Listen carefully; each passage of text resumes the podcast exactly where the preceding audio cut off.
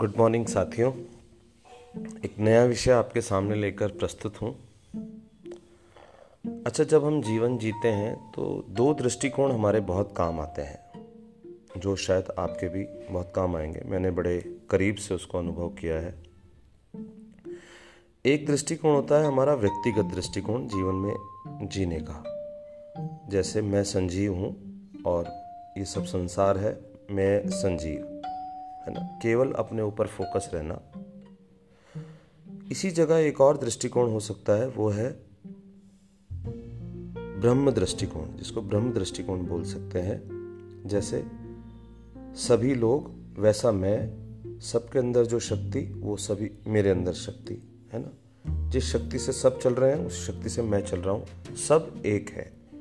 उस दृष्टिकोण के साथ जीवन को जीना, है ना? जो सबका अधिकार मेरा अधिकार, जो मेरा कर्तव्य वो सबका कर्तव्य सब एक जैसे हैं। अगर हम जीवन को इस दृष्टिकोण से जीते हैं तो एक नया आयाम देखने को मिलता है। एक नया अनुभव होता है है ना? जीवन में हमारे कार्य भी होते रहते हैं। कई कार्य ऐसे होते हैं जो हमें पसंद हैं, कई कार्य ऐसे हैं जो नहीं पसंद आते, हम उनका विरोध करते हैं। तो कार्यों के प्रति जो जीवन में काम हो रहे हैं, उनके प्रति जो दृष्टिकोण होता है, उसकी भी दो दृष्टि होती है।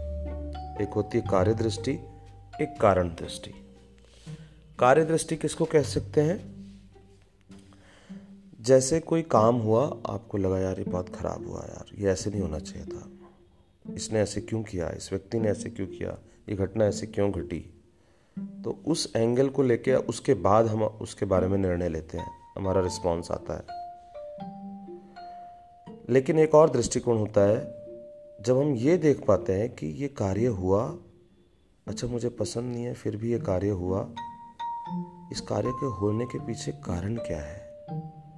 क्योंकि कोई भी कारण बिना पीछे की परिस्थितियों की वजह से नहीं होता। हर कार्य के पीछे कुछ ना कुछ पहले घटनाएँ घट चुकी होती हैं, जिसकी वजह से वो कार्य हुआ होता है। उस कार्य के पीछे जो घटनाएँ घटी हैं, उनको भी देख पाना। कि हाँ अच्छा ये घटना घटी है, इसके पीछे ऐसे ऐसे पहले हुआ था, इस वजह से ये घटना घटी है। इस कार्य को देख पाना ये कारण दृष्टि है। तो अगर हम जीवन में व्यक्तिगत दृष्टि और कार्य दृष्टि से उठकर ब्रह्म दृष्टि और कारण दृष्टि को देखेंगे तो जीवन इतना सहज हो जाएगा, इतना मस्त हो जाएगा, इतना प्यारा हो जाएगा। इसका कोई जवाब नहीं है।